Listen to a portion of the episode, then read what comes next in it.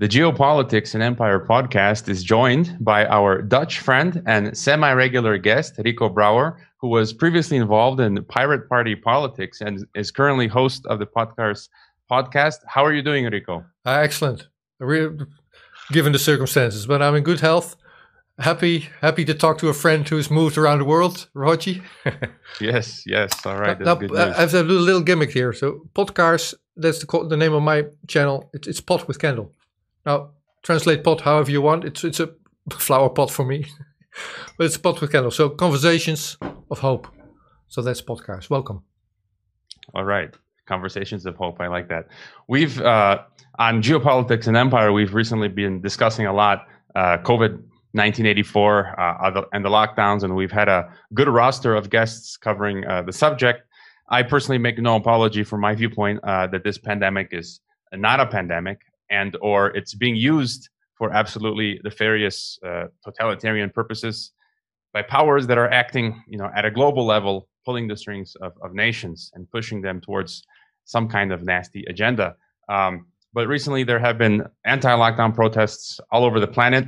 There was one recently in mexico city uh, in australia some other parts of the world uh, but also in europe. Uh, there, there was the one in berlin and i'm not sure if you attended that but uh, I'd like to get your take uh, on what's happening with the COVID situation, uh, the lockdowns uh, in Europe, as well as in the Netherlands, where you're located. All right. So yeah, um, there were actually two big demonstrations in Berlin, and th- th- those were the biggest ones in, in on the European continent. First one being August first, second one being uh, last week. Um, and first one had yeah, well, we don't know how many people showed up. According to uh, Dutch television, like 20,000. According to the organization there, 1.3 million. So that was the first demonstration, uh, August 1st. And then the second one, like a week or two weeks ago, I don't know the date, the date by, by heart, uh, drew more. So uh, let's say a million and a half, 1.8 million people in the streets of Berlin. Now, the second one was cool because they had arranged for uh, buses like stagecoaches to uh, to drive into Berlin from all through Europe, from the Netherlands, from all other countries.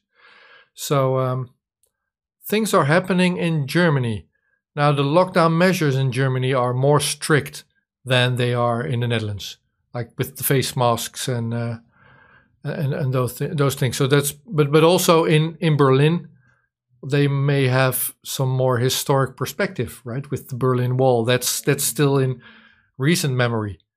Um, maybe that that contributes to them being more going out to to demonstrations.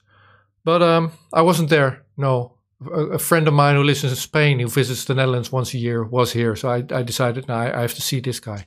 And then we were there uh, talking to each other, looking at each other. He said, "I should have gone to Berlin." Say, dude, I'm here with you because you're here. We could have gone, we could have gone together.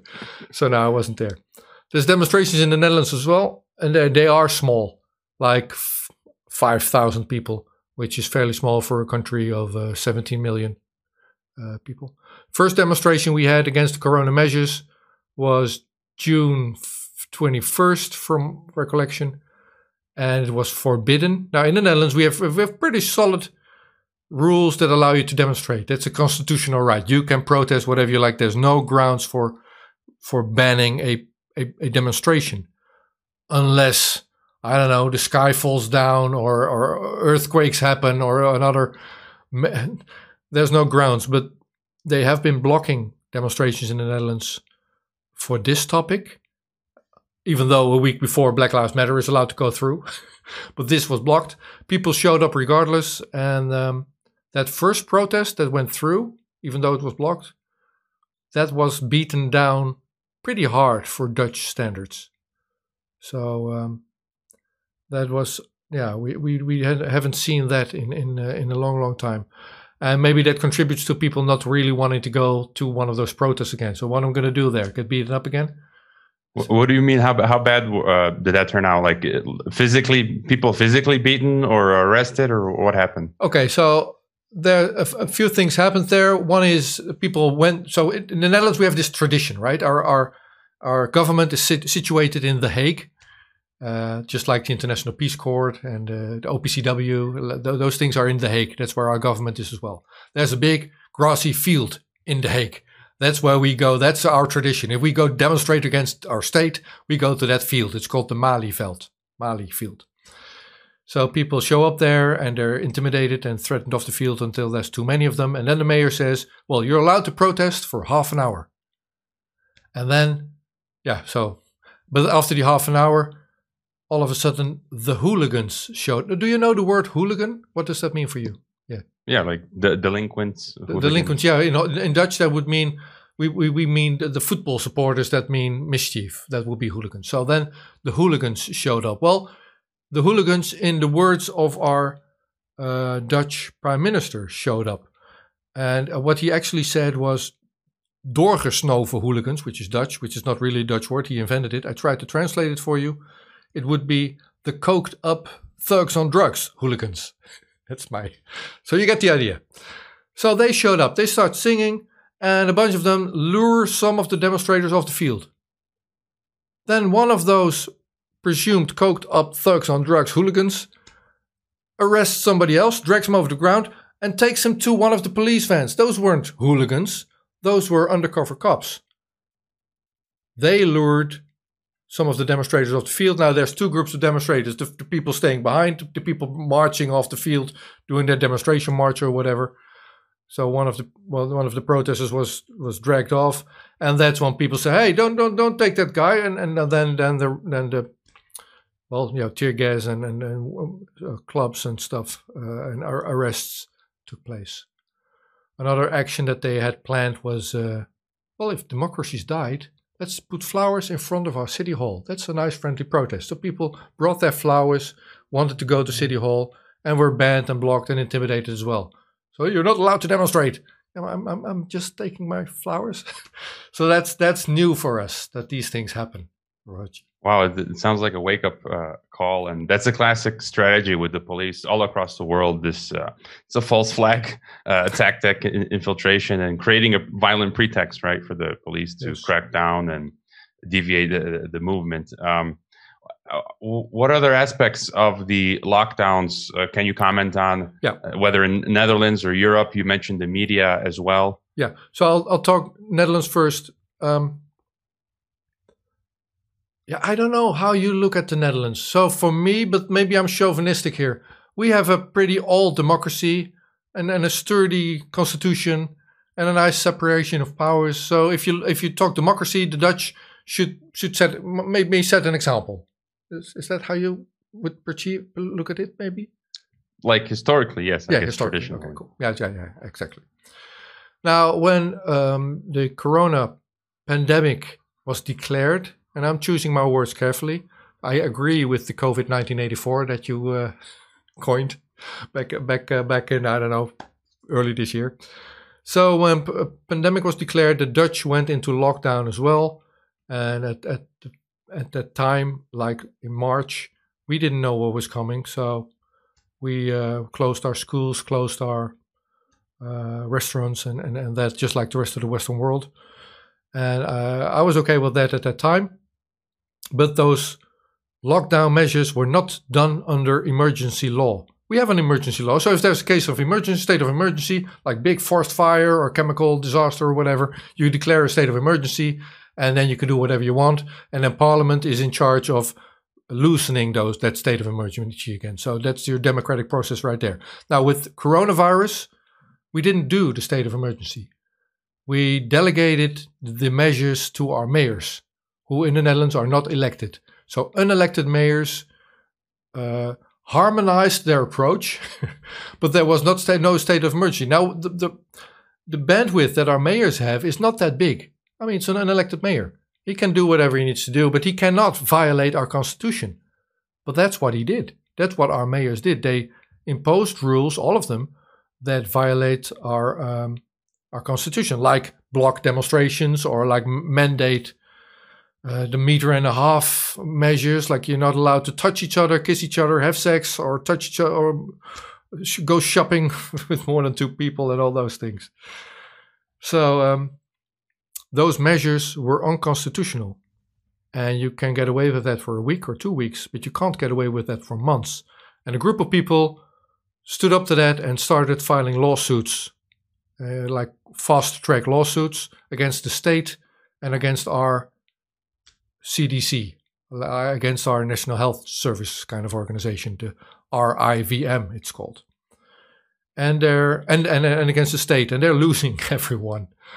But but them taking the state to court and making these things explicit and saying, well, these are the measures you've taken. You're not allowed to take them by the mayors. They're breaking the constitution regardless. So, judge, please stop, put a stop to this.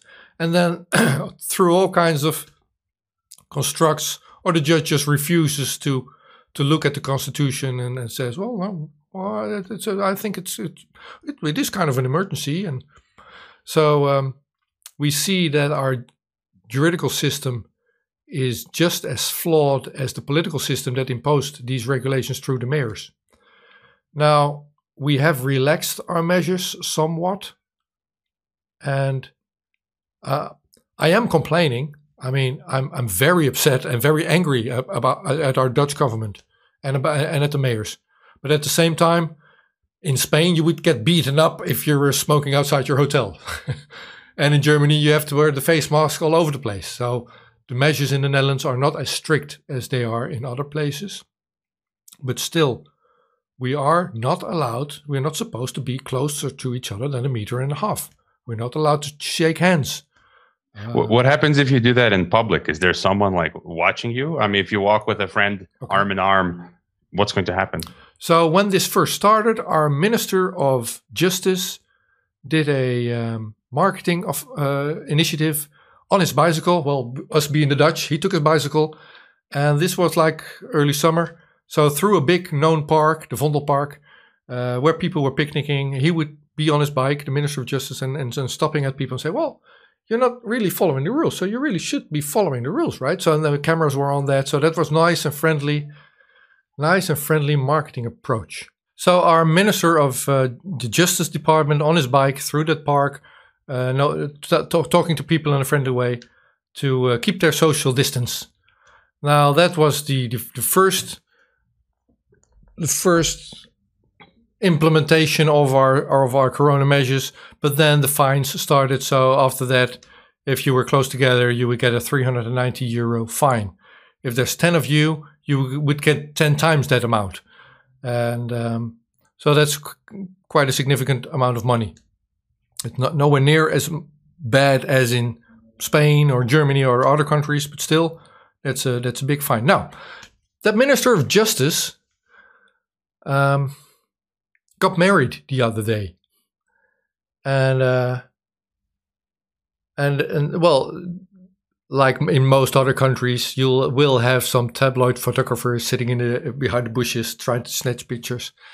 So we learned after the wedding that that guy that was imposing fines and that was day after day, week after week, telling people to keep their social distance, to, to follow the rules, to not spread the virus, to not get people sick. He was getting married, hugging everybody, hugging his his uh, mother-in-law, hu- hugging his grandchildren, whatever, on the other arm, and that went through the day.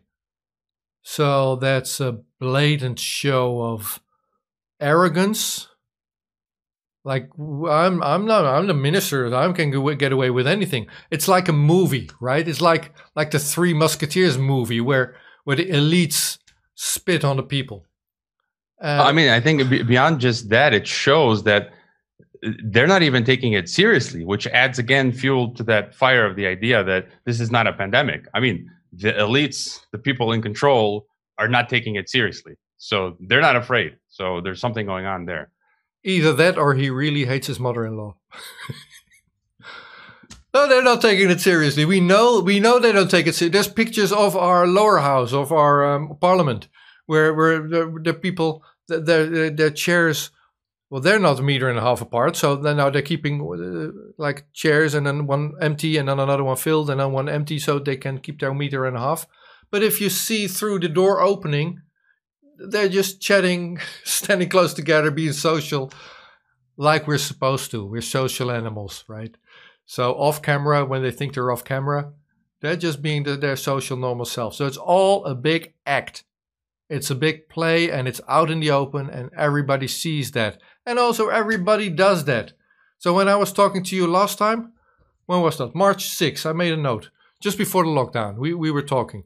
And you were talking about your um, like credit card thingy that you had in yeah, Kazakhstan. In Kazakhstan, yeah. You, you, were only allowed to go out a couple of times a month and just you between you and your spouse and, and only for grocery shopping shopping.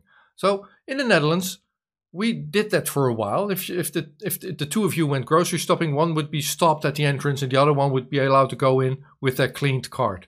We're not doing anything of that anymore. Nobody nobody believes that stuff anymore. We're just being our regular selves, you know, shopping and and whatever, not observing those idiotic rules. Nobody is sick here, Hrvoje. And and the you know the word. So you coined uh, COVID 1984, and you might have actually been first to do that, and, uh, the way I saw it anyway. But there's other terms now. We have the pandemic, right? And we have the case demic. So this annoys me more than anything.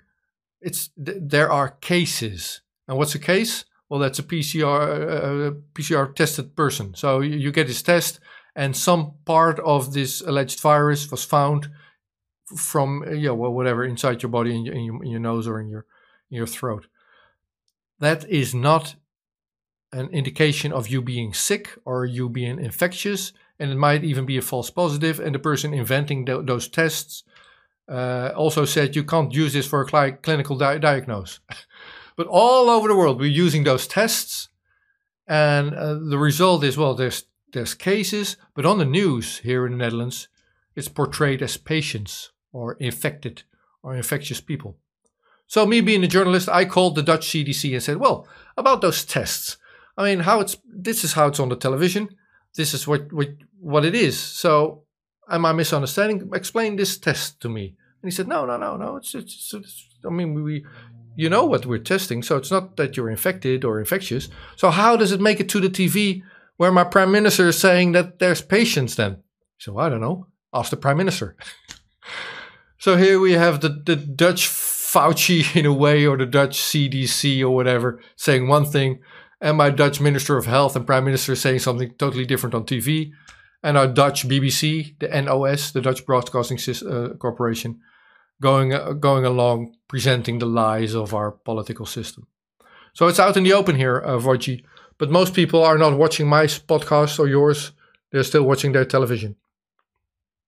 Yeah, I mean, I think it's similar around the world, but uh, I mean, there is a group of people, as you say, just starting not to, to. Well, I think there's a big divide. There's still people who uh, believe the official narrative and they won't remove themselves from it because I think they've invested so much into it and they don't want to look stupid and and uh, admit that they've been had, you know, that they've been had the wool pull over their eyes, uh, as they say. But uh, I know in Croatia, I had uh, some relatives attend uh, last weekend the protest in Zagreb in Croatia uh, against the, the lockdowns and as well the media everywhere the media falsely portrays all of the, the, the protests and the protesters. Um, is there any final thought you have for us on the Corona bin Laden, COVID 1984, the lockdowns before we get a, an update on what's happening with the Julian Assange case? Yeah, well, maybe an example. So I have two kids. You have kids. How old are your kids? Tell me. Um, two. Oh, uh, what's the age of two? Okay, so you moved a very young family over from Kazakhstan to Mexico. So I don't believe kids age two are supposed to wear mouth masks just yet. And in school in the Netherlands, the, the kids also don't have to wear the masks. Some regulations still apply though. And if you have a cold, if you sneeze a lot, you're supposed to quarantine yourself for two weeks. Now, a foreign exchange student who came back from uh, Mallorca, I believe, anyway, from abroad, where there were supposed to be more cases like those tested people, she was flown back and she had to mandatory quarantine in a closed down facility with a closed locked door. That's uncommon for the Netherlands. We don't have that. I mean, you, you heard that from Wuhan in China, where they soldered the doors closed. But this person, this student, was, was mandatory closed in, uh, yeah, by official Dutch instances. And it took her six days to ask, well, what do I have to do to leave? Can I? Well, no, you, you're here voluntarily. So the rules are still officially it's voluntarily, but they put, impose so much pressure on you that it takes you six days to actually dare ask the question how you may leave.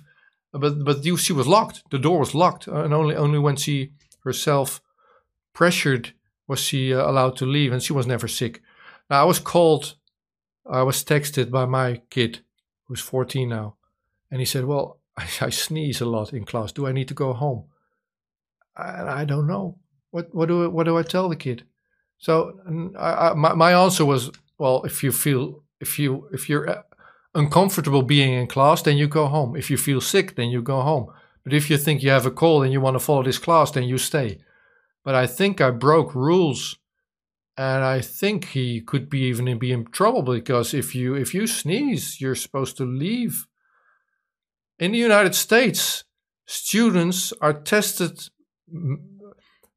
they're drafted, right? There, there, there's there's place Ohio, I think. Oh, I'm doing this for recollection. Students are drafted and say, well, you you're getting a test, and if you refuse, you're getting your mandatory isolation. yeah, it's crazy. It's happening uh, everywhere. So I think recently in university, people left the campus or they just for thinking, questioning the narrative. People, students are now being exactly. kicked out for a week. Uh, and I think recently some university students broke the rules and they were expelled from the university and the $30,000 they paid in tuition the university kept. So my uh, the, the other example and then we go to uh, Assange. I have a daughter also. She's she's 11 now. Uh, almost almost 11 and um, she has this this presentation that she needs to do in class right all the kids have to do one presentation and they, they t- pick a topic and she decided I'm going to pick the coronavirus and the measures as a topic and she's in my camp she, she's critical. I'm going, oh, what am I going to tell her? What's what's what's the teacher going to think of a kid being critical of of the official narrative? I think we're going to. I'll tell you in the next interview. so she's she's as uh, stubborn as I am. So uh, so what do you want to know about the Assange case, uh, Roger? Yeah, because um, you know you, have inter- interviewed previously one of the first uh, NSA whistleblowers, Thomas Drake, um, and uh, you also know you've known Alfred de Zayas, who was my professor as well, yeah. who's met personally with Assange, and you're out there in Europe. And today, uh, September 7th, Monday, uh, the Assange WikiLeaks case has resumed. Um, I haven't been following it too closely, but apparently he's been charged with 17 counts of espionage. Um, and I was uh, reading antiwar.com, where they, I think yesterday published, um, and this is the, one of the scary parts of the case, and, and its conclusion, if it ever comes, is quote, if Assange, an Australian citizen, is extradited to the US and prosecuted, it will be the first time a journalist is tried under the 1917 Espionage Act, and then we'll set a grave precedent for press freedom in the US uh, and, and around the world. Uh, end, end quote. So maybe if you can just give us an update, what's happening with Assange and the Yes, case. here's the update. Um, so Assange has been in isolation, locked locked up in an Ecuadorian embassy, and, and then arrested, taken from the embassy in London, and then arrested, put in Belmarsh prison, and he's been there over a year. And his extradition trial, the real trial dates. I mean, there were there were procedural hearings, so let's skip those. But there was a real trial proceeding in February. That took a week. I was there in London, and while I was there from my hotel room, I interviewed all kinds of people. Um, uh, including Thomas Drake that you just. Uh, well, no, it was John Kiriakou. Anyway, the, the CIA whistleblower. You get my point. Back then, the charges were mostly espionage act, and that that is that is odd. But but that, that's that's that's the the world we live in. So an Australian ju- journalist or publisher, at the least, is is is sought by United States because he exposed war crimes, and United Kingdom is playing along. Sweden is playing along, Ecuador is uh, playing along. But back in February, the pretense still won that the juridical system in United Kingdom might have some might still exist. but uh, well, the, the, the public jury is still out on that. So that was February. and then uh, today it it resumed. Now in court, so I was not there. If I wanted to go, I was planning to go there. I was planning to go to London, be a be a journalist, be a protester again. But if I did that, I had to go through two weeks of mandatory quarantine. And if you enter the country, unless you enter in a small harbor and nobody sees you, uh, if you enter through official channels, you have to file where you stay and they may check where you stay. And if you break quarantine, then you're in trouble. I was not prepared to, to, to, to suffer the two weeks and I was not prepared to do it illegally. So I, am not in London, I'm at home. Um, some journalists are there. Some other journalists managed to um, subscribe to an online session, web, webcast by the court. Now, in my assumption, Roger, the court proceedings are supposed to be uh, public. They're open to the public. You can visit them as, as the public. That, that's the way the legal system works. But with the corona measures, they're not public. So in the Netherlands, this is a good thing of the Netherlands. They're streaming our big court proceedings. They're streamed out to the audience, just to, to YouTube, really, basically. It's a different channel, but you get the idea. Everybody gets to see them. Not so much in the United Kingdom today. Uh, some journalists were allowed to follow the stream, but some international observers and organizations like Amnesty International were denied at last moment, like this morning. I mean, they were registered, they were sitting, they were ready, and they were denied the, the, the access to the stream. Kristinn Hrafnsson, who is now the editor in chief of, of WikiLeaks since Assange is in prison, um, he was out in the street doing a speech. It's recorded, you can see that. Just like uh, John Shipton, Assange is dead, John Pilger, uh, the journalist, and some other people.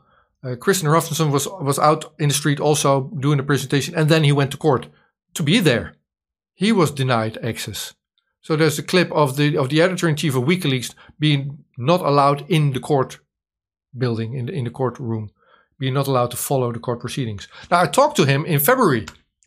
I was behind the fence. I mean, I'm a journalist without a card, without a press ID, and he comes out of the courtroom. He was kicked out in February, and then there was a public uproar, and then he was let in. So that was February, but now he didn't even get in. So that's the court proceedings today. The audio of the journalists that managed to get in or that were on the stream was bad, so they didn't hear everything, and the in, the connection of the recording failed altogether when the first real witness was presenting this case. So this court, these court proceedings are not public. We're not allowed to see them. There are no international observers. There's a few journalists, and I managed to find two of them who were typing on Twitter, giving us a report. So what I'm telling you is is those reports. And the biggest thing that happened today is that the original extradition case that the United States made was dropped and then was replaced by a new one. Assange was rearrested today in court because the old one was dropped, so there's no arrest. And then there was a new one, so he was rearrested.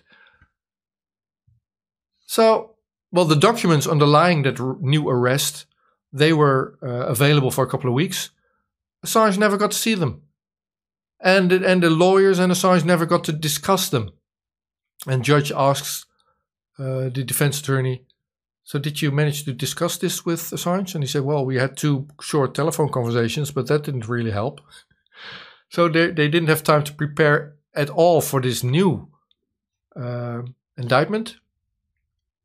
What's new in the new indictment is that it appears not to be so much about the Espionage Act articles. But what happened today in court and, and I'm just paraphrasing because I, don't know, I wasn't there. I'm, I'm, I'm reading people who are typing stuff on Twitter. So the way I understand it is that Assange's defense really don't know what to defend against anymore. we had the old old case with the Espionage Act that, that is properly prepared, I think, under the circumstances, and then we have the Americans making a new case with new indictments, going, well, yeah, well, he was he was hacking computers and doing all other kinds of stuff and the defense go, well, uh, maybe we should read this first and prepare. and they weren't allowed. Yeah. essentially it's like a kangaroo court, basically, and the death of democracy. I mean, they can do whatever they want now and Yes. toss you toss you in the cage, Yes. and that's it. Yes. So these two topics that we've just discussed, and we're going to the end of this conversation, I think. My Minister of Justice blatantly not following his own rules for which he imposes criminal penalties to the you get a criminal record if you're too close to somebody and you get fined. And he has his wedding, and I, I, I'm, I, I'm, I'm all for his wedding and hugging people. He's doing the right thing, but he has to stop that crazy law and that that difference in justice because him him not being under the law and all of us are same thing is happening with Assange uh, he has no he has no he doesn't stand a chance there is no rule of law in the United Kingdom Well, I think we've seen in large parts of the world uh, effectively in, in many countries. Uh, uh, well, thanks to Corona, everywhere now. Basically. that's the cool Every- thing so thanks to I met you before this but I'm meeting so many cool people doing so many cool stuff now and there's so much this channel podcast like conversations of hope this is this is hopeful it's exploded in, in, in watchers and exposure and people contributing and talking to it to each other. So all this information, the more they defraud the system, the more the information comes out. It's September 7th, 2020. I'm gonna talk to my good friend Hrvoje Moric from the Geopolitics and Empire podcast, which I thought was run from Kazakhstan, but he took a narco sub and managed to find his way to um, to Mexico. Or at least last time I spoke, you said, "Well, I'm, I'm thinking about bailing Kazakhstan, and the only way I'm going to get out is through a narco sub." So how did you move to Mexico? Tell tell us. No, no, you you got you got the story right. Uh, but by the way, I forgot to mention I spent a night in Amsterdam uh, on my way back. So yeah, Next time you look me up, yeah, I'll be, be offended if you if you skip next time. but you are you're in Mexico. You moved your family to Mexico. First question right, is why? for now, yeah, for now we're in Mexico. Why? Well, because of everything that's happening, and I felt Mexico was uh, one of the better places to be to wait out, you know, the potential colla- economic collapse or, or other aspects. And I felt my intuition was confirmed because you know there's uh, some of the people I've had on my podcast, experts, have kind of confirmed the similar notion. Uh, and then there's Daniel Estulin, the Bilderberg guy, right? Um, he's also moving to to Mexico. So I see a, number of people uh, choosing Mexico as a go-to place uh, in case of you know what's coming. You know, there's talk of war and economic collapse and, and other aspects, totalitarian political regimes uh, rising. So So you're Mexico. you're kind of a, a special guy uh, with regards to the passports that you hold. You have a bunch of nationalities. So Mexico was one option. Um, why didn't you go to the United States? I mean, there's a bunch of states that you could have picked. Yeah, well, the U.S. Um, it's a high cost of living, right? But also, right now, I feel like you don't want to be in the U.S. Uh, because of what's happening. It's going to be like a civil war, revolutionary scenario. Um, you know, mar- martial law. There's a lot of talk. I think we're going to see things that we never would have imagined. And again, I've had other experts tell me the the same thing. So right now is not, I think, a good place to be in the U.S. for the November chaos that's coming and, and beyond uh, as well as you know the the potential for war, the high cost of living. Um, and one thing, I, I interviewed the Jewish historian Edwin Black, uh, who wrote about the nexus between Hitler and and the American companies like IBM and, and Ford, and who all helped Hitler carry out his Holocaust. And he said that the U.S. and China, we were discussing this totalitarian social credit system that China has, and he said it's going to happen in all of the planet but that US and China are going to lead the way uh, to install this first. So that was another reason for me coming to Mexico is like it's going to take a bit longer to get down to Mexico to the to the developing world. For that story, I didn't. I don't recall that watching that interview. I watched pretty much all your interviews, the Geopolitics and Empire podcast. That's on my list of the stuff that I watch everything on. But did he say that it was going to make a difference whether Biden would win or Trump would win, or doesn't it matter? Well, he just said that we're going to see in November conducts of action that we never would have imagined uh, in, in, the United States. So this is like a I view it as a historic moment. It's like a 1930s moment. We're living basically in a World War, Great Depression scenario where we're going to experience things like our grandparents uh, experienced. And I mean, I personally don't think it matters the outcome, whether it's Biden or Trump, because the elites or whatever have the same idea in mind, which is to push America towards a more authoritarian. Uh, in system. the 1930s, it all started on the European continent. So what you're saying is this this time around it might start uh, within the United States. Is that what you're saying?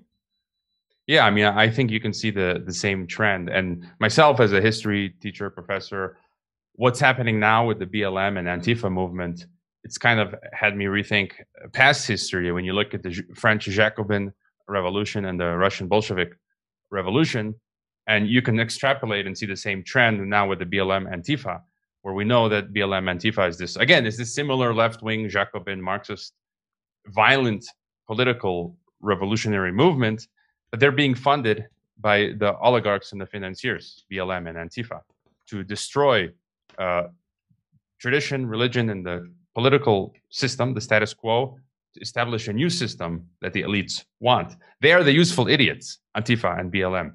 And if you go back to the Russian Revolution, you see that Lenin and, and, and them were financed as well by European uh, banksters, let's say. And then if I guess it would be similar thing with the 1789 uh, French Revolution um, as well. In, in in some cases, there was an agenda behind destroying this old order and establishing a new system. So I feel like um, that's kind of what's what history is kind of repeating in, in this sense, and it's America's turn. Is is this what you're teaching your classes as well? I mean, I, I mentioned this, but currently we're not touching this subject, so no, I don't talk about that. Uh, what I'm really asking, uh, let me phrase it differently. Uh, would you self-censure because this is not a common narrative that you just explained? No, I don't. I don't self-censor. I mean, I that's the whole point of you know history and, and politics is looking at all of the perspectives and then coming to uh, hmm. your conclusion as a teacher, as a student. Yeah, so. yeah, yeah. Fair enough. however, Antifa, Black Lives Matter. So we're all so, social justice warriors now, at least on the universities. So uh, teachers, history teachers in the United States wouldn't really bring it the way across that the way you just did. I feel. No, that's why I know I'm lucky because that's one reason I left the U.S. because this you couldn't do that in the U.S. You'd be immediately canceled, right? So that's why I've I've been around the world in more, let's say, conservative uh, areas like Central Asia or Latin America, where the population is still a bit more conservative, and uh, they're not into that cancel culture yet. You know, in the in the near future, I mean, it's slowly here and it's slowly filtering in and coming, but still, like the society of, of Kazakhstan is more conservative, and this kind of stuff doesn't fly with them yet. So uh, there were two examples that, that passed by both of us in, in the past week that I want to talk to you about. One is of my one of my financial analyst heroes, so to speak, Mr. James Rickards, um, who um, who's written books called uh, "The Death of Money," for instance. Well, I have it right here. I think. Yeah, yeah, be, be well. Oh, uh, yeah. You could actually pull it up. ah. Good. Road to Ruin. Oh, you got the new ones as well. Yeah, cool. So, all right. So, where do you? Th- okay, this is. I uh, wasn't aware that you had read his. You you've read them also, right? Yeah, yeah. You have yeah, them. Having them. Okay. Anyway, is he wrong somewhere, or are you? Uh, is he spot on? What do you think? Oh, with his recent tweet about the coup in America. Yeah, yeah. No, I, I would. We'll get to that in a second. But his books. So where, where, I think I think largely he's he's uh, got it right. And even before I read Rickards, I was teaching ten years ago uh, about um, the IMF and the special drawing, just the economic. You know, one thing that he talks about is that uh, the dollar will be replaced by like uh, the IMF special drawing, right? Yeah. Like this one world, you know, currency type thing. And I've had that in mind uh, as well. So I've kind of seen that coming. So I mean, nobody's perfect. No one gets it hundred percent, but I think um, he's had a lot of good to say. Okay. Yeah, yeah. So I, am having questions about the IMF special drawing rights being the replacement to uh, to the world reserve currency currently being the dollar. Who knows what's going to happen? But that that's his thesis. I, I really like his analysis, and he tweeted out just the other day, uh, seven days in November. We're not watching an election campaign. We're watching a coup d'état in the making. Here's the playbook. Not much time to prepare. so, Rogi, in your opinion, having talked to so many people through your Geopolitics and Empire podcast, what's going to happen in the US and abroad after November 3rd? Nothing good or positive, uh, I see, and he, he's referencing Seven Days in November to that book, uh, film. I think I think it was a book uh, and a film, Seven Days in May, from the 1950s and 60s, that discussed a, a fascist military corporate coup uh, in the U.S. I'm not sure if it was during the time of JFK. And if we go back in the 1930s, we had the the most decorated soldier, Smedley Butler, who um, they tried to get him to participate in a fascist coup to take down the U.S. So there's this clear history from 1930s uh, coup attempt uh, and beyond to take down uh, the U.S. And I think that it's finally like come to a head that this is finally like a serious uh, situation. And what we're seeing now uh, with Trump is like a reverse color revolution. So the U.S. or these international financiers like Open Society, Soros, and who have been running these regime change operations for the past 20 years around the world. You know, Georgia, Ukraine, Iran attempts, uh, Serbia, Moldova. Um, I can't remember all the countries, and it's finally now being done against the U.S. to overthrow this U.S. constitutional republic, and I think ultimately to replace it with an authoritarian system based on technocracy, right? The rule of science and technology and scientific dictatorship. And I, that's why I think it doesn't matter who's going to win. The economy is going to get worse and authoritarianism is going to rise. Kind of just like in the 1930s, where you saw it all across the board Spain, Italy, uh, Germany, and, and many countries. And I just kind of see that no matter what happens, that trend line is going to continue because it hasn't stopped for decades. It's just been continuing this totalitarianism just continues regardless of who's in power. So regardless of whether it's Trump or Biden, I think that's not even the question. You know, people ask is Biden going to win or Trump? It doesn't matter because that's going to continue and it's going to be chaos. So so uh, me asking you as a, as a historian then, as a history teacher, you know what I do.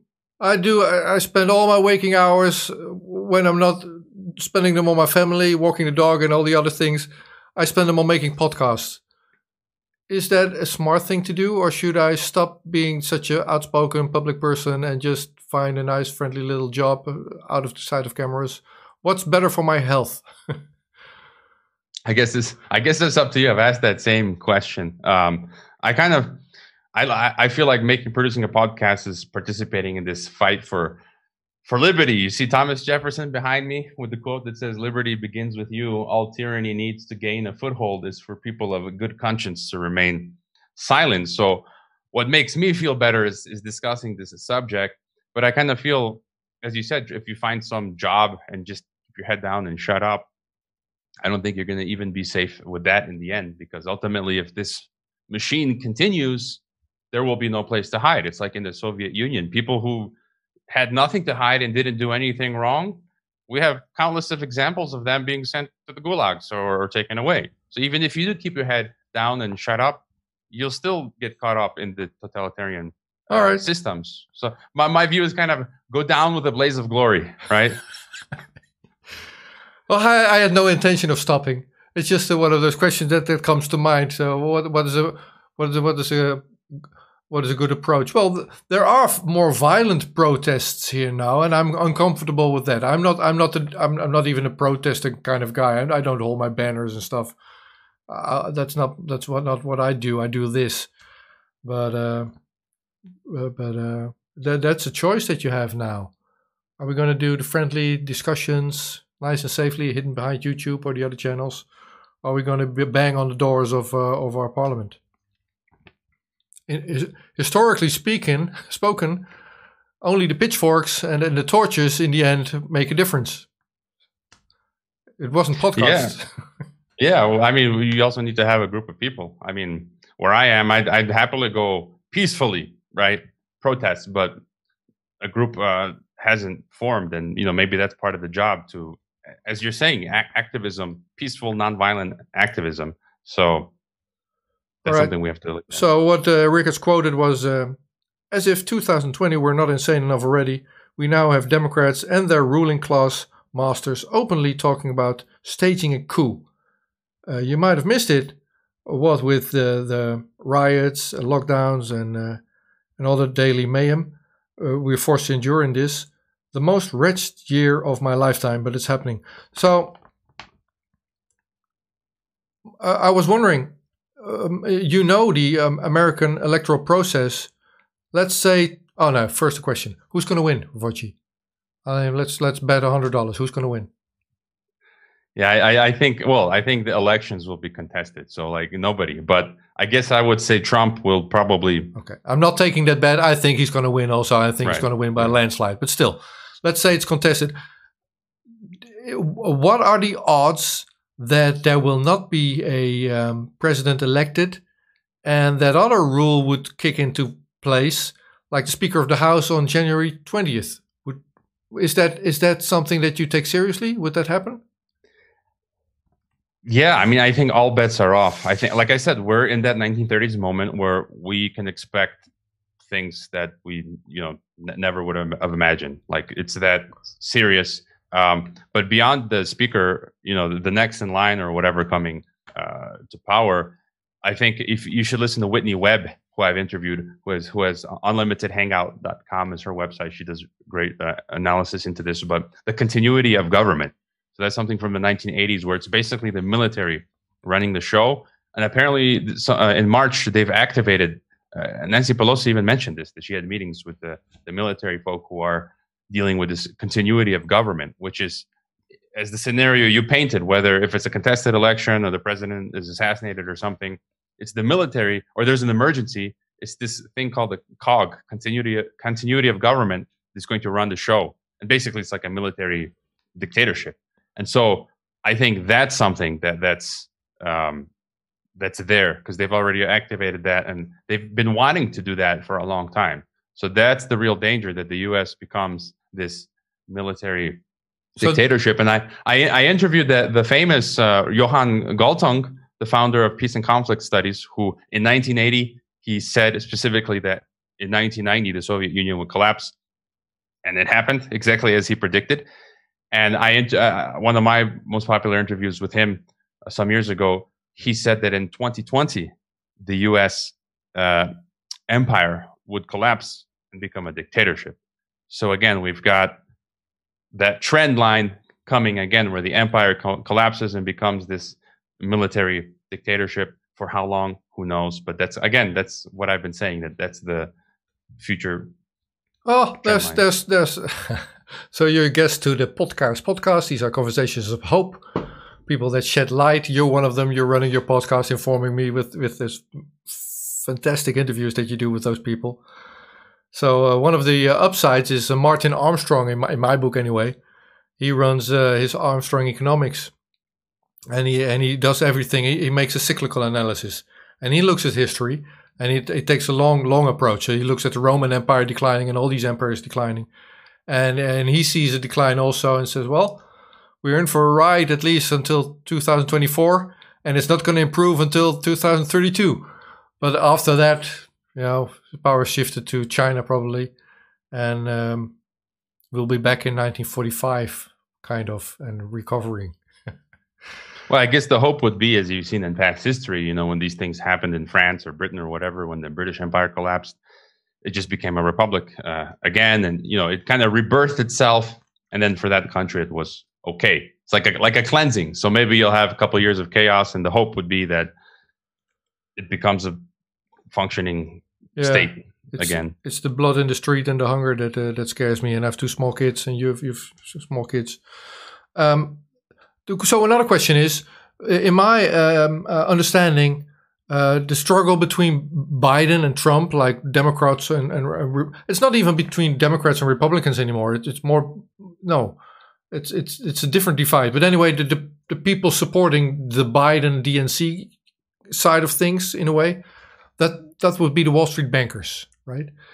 Uh, the, the way I understand it, anyway. Do you have a f- gut feeling who the military would support in the end? Well, I, I mean, I would think again. Also, we have some aspects of Wall Street supporting Trump. You know, I'm not fully convinced with Trump, although on paper, on the surface, it seems he represents the traditional American interests, which is why I think he would win by a landslide. Most Americans see Trump as representing that category, uh, but I'm not so sure. You know, I'm not, I'm not so sure about who Trump is and you know the final motivations. Like on the surface, yeah, I would agree with what he represents, but again, I'm not uh, so certain. But um, who the military would support? Well, initially there were were some generals who signed military people who signed a letter supporting a coup against Trump. And I guess recently, like a week or two ago, it was reported that no, that they they, they wouldn't do that. Um, it's hard to say though, because when when you have to wait until it really comes, uh, maybe they won't show their cards uh, so early. Um, so it's it's really hard to say. I I, I can't answer that. I, uh, we just did a conversation earlier on your channel, and I'm I'm gonna refer to that after this conversation also. People can see that we talked to us about uh, Julian Assange also. Uh, what just comes to mind is Trump is going hard, if he has a say in this at all. But if he has a say in this, the United States is coming down really hard on Assange, and um, outside of any any legal ju- juridical rules that we have, it's all outside of the law, and it's really going hard, down hard on him.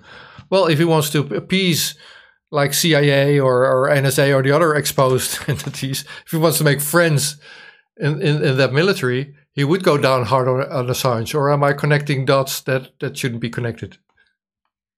Yeah, I mean, I think that that makes sense. Uh, I, I don't know. You know, recently I interviewed the, the Australian military man who uh, was in support of Assange and what he did. So there is a group, I think, of the military intelligence who, let's say, maybe are patriots who are against the deep state and who uh, would support like what Assange did, which is like a like a cleansing, no, of the system, removing the the tumor, this un- revealing this unconstitutional acts uh, of the government in the hope that you want to fix that and then get the state, the military, the U.S., Washington, Pentagon working, you know, how it used to, how it should. So but how big that group is is, is the question. You know, is is it like split down the middle, or do we have a majority of the military who thinks Assange is is, is bad, uh, and so Trump is uh, appeasing them? But you have a valid point. You have to give and take, right? Win some, lose some. You're talking about Riccardo Bosi, are you? Yeah. Okay. Yeah. So I heard that interview just the other day. Uh, former Australian Army Special Forces Lieutenant, Lieutenant Colonel Riccardo Bosi. All right, so that's a long, like military uh, title, but he's also a political leader of the Australian One Party. I, I heard you, you you talk to him, but he's not on this conversation. So speak freely. So, how would you describe uh, uh, uh, Riccardo Bosi as a politician? Well, again, I'm not Australian, and, and I only learned about him recently. But I really liked what, what uh, you know what he stands for and what he's doing. Um, so you know I, I, had a conversation with him. I had a great feeling. It was one of my favorite in- interviews this year. And so i think he's he's and and a lot of the comments I, I, got and then the comments that you can see that he receives is that a lot of people uh, are supporting the ideas that he's supporting because it's basically trying to get the the insane australian government totalitarian you know to, to back down and, and get back to normal you know and so I don't see how anyone could disagree uh, with so, that. Uh, so Australia One Party. That's an. Is that a new? I didn't catch that from the interview. Is that a new party? Yeah, it's a new. I mean, again, I'm not an expert, but it's a new party that that, that was, I think, recently created. Yeah. Okay, and he and he's aiming for be, being the biggest one uh, uh, with the next elections, probably. Yeah, I guess to, to grow it and and to get the foot in the door. Two things that I noticed uh, in that interview is uh, one is uh, uh, and I'm paraphrasing big time here, so cor- correct me. I need to be corrected probably, but uh, one is all the Western world and China is going berserk in the coming years. Uh, we need to take care of our own, and we can. I mean, we're all for free trade, but, but first off, we need to. We, we, we can and we should isolate ourselves from all the mayhem going on abroad. That, that's one bit. And the other one is we need a solid military. So he there's that's where his military colors come into play. I think what he meant with the, and I would agree with him that the West is lost in, in a sense. And he was saying Canada, U.S., uh, Europe, you know, Britain, um, in the sense that we've given up our vigor. Uh, you know, we haven't like the founding father said we were not paying attention or, or caring for our liberties and, and democracies. We just got used to bread and circuses, and so you can see the Western Europe and U.S. just descending into that authoritarianism I was talking about, and I think that's what he was referring to. That we've just we've given up, we've lost our freedoms, we, and we did it willingly because we just didn't care, and that's the situation that we're in. Um, he has hope for Australia. I mean, but I'm not so sure. I mean, look what well, look what's happened in Australia, and so he was hopeful that they could have some kind of political revolution in Australia to get back to that, you know, Western Judeo-Christian dem- democracy. Uh, and in terms of the military, yeah, he was saying to build up, I guess, uh, a strong Australian uh, military because he says, well, wars are coming, and I don't doubt that. Uh, yeah, I agree. I agree there also, and I think it's inevitable. Now he couldn't have asked for a better campaign than the one given to him by Dan Andrews.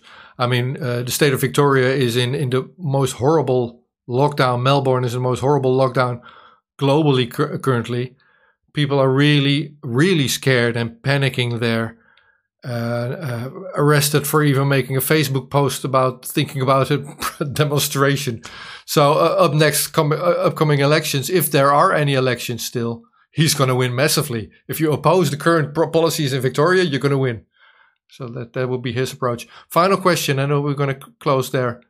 We've talked the United States with the power struggle there. We've spoken about Mexico being your safe haven for at least if there is any. Used to be the drugs cartel of the world, but now it's like the times are changing. We talked Australia and we talked China a little bit, but um,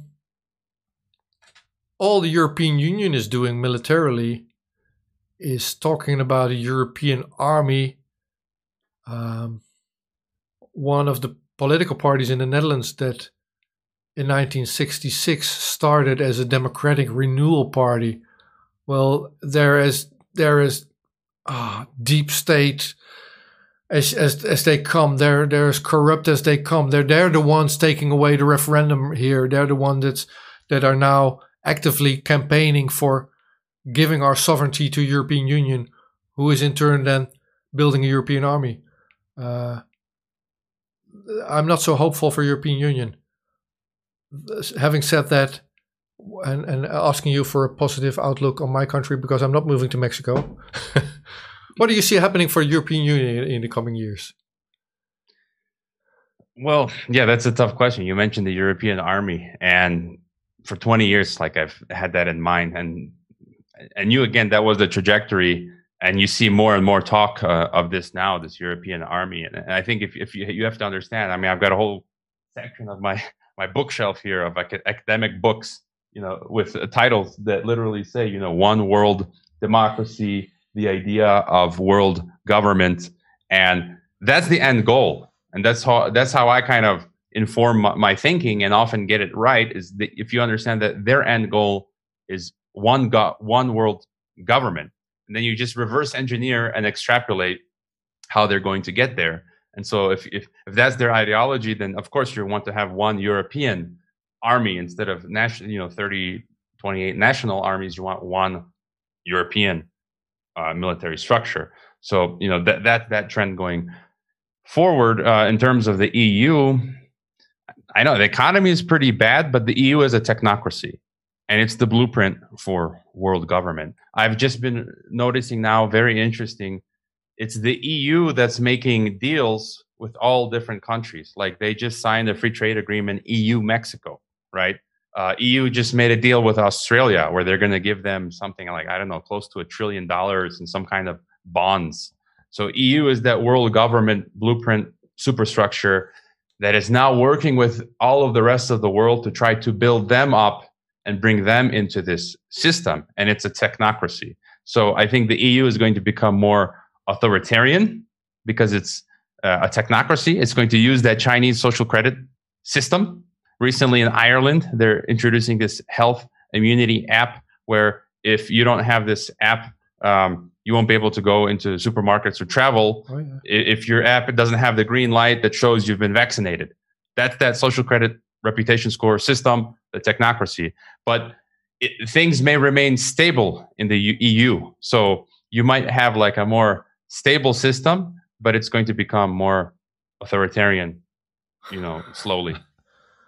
All right, I'll give my outlook without the candle. And I'm with uh, I'm with Martin Armstrong, who says that uh, early next year EU will likely disintegrate.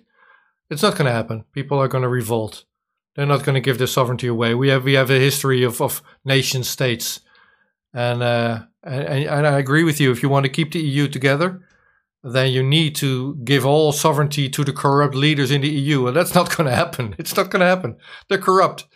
Either they they change their behavior and start working for the people, which they're not going to do, or they're going to be uh, there's going to be pitchforks. all right, so might look you up in Mexico after all. It was a great talk. Let's let's talk again. Uh, I don't know whenever we feel like it, but at least around American elections. How does that sound? Yeah, if the internet is still up, sure. exactly. Zach Vorhies, the Google whistleblower, says we're going to have blackouts. Social media is going to. Because I'm going to talk to. Uh, I have to make one anecdote. There's a tune kicking in already, but um, if you talk hydroxychloroquine and zinc and all the rest of that on, on YouTube, you're you're banned if if you do it positively because you're not in line with the World Health Organization. So I'm not going to do that here because this is going to be on uh, on YouTube. However, there's one doctor in the Netherlands, one uh, that has has tried to prescribe that, and he, he was banned. It is blocked. You're not allowed to use that uh, as a treatment for, uh, for, for coronavirus. Um, I'm going to interview him Wednesday. So for my new Dutch watchers, this channel has exploded in size with the coronavirus. So thanks, Corona. That's that's good.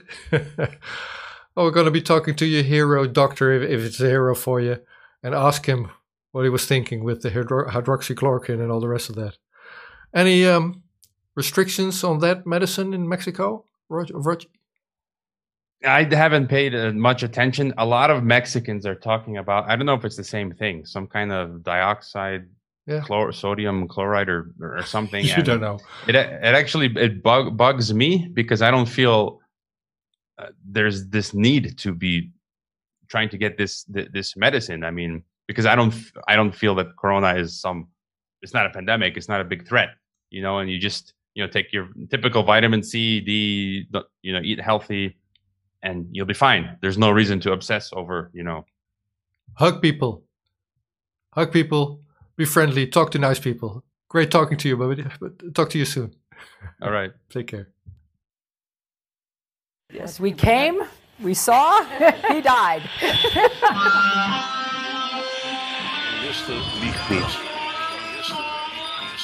every nation in every region now has a decision to make. Decision to make. You think I'm joking? Predator drones. you will never see it coming. Laat staan dat ik uh, kan ingaan over vuur.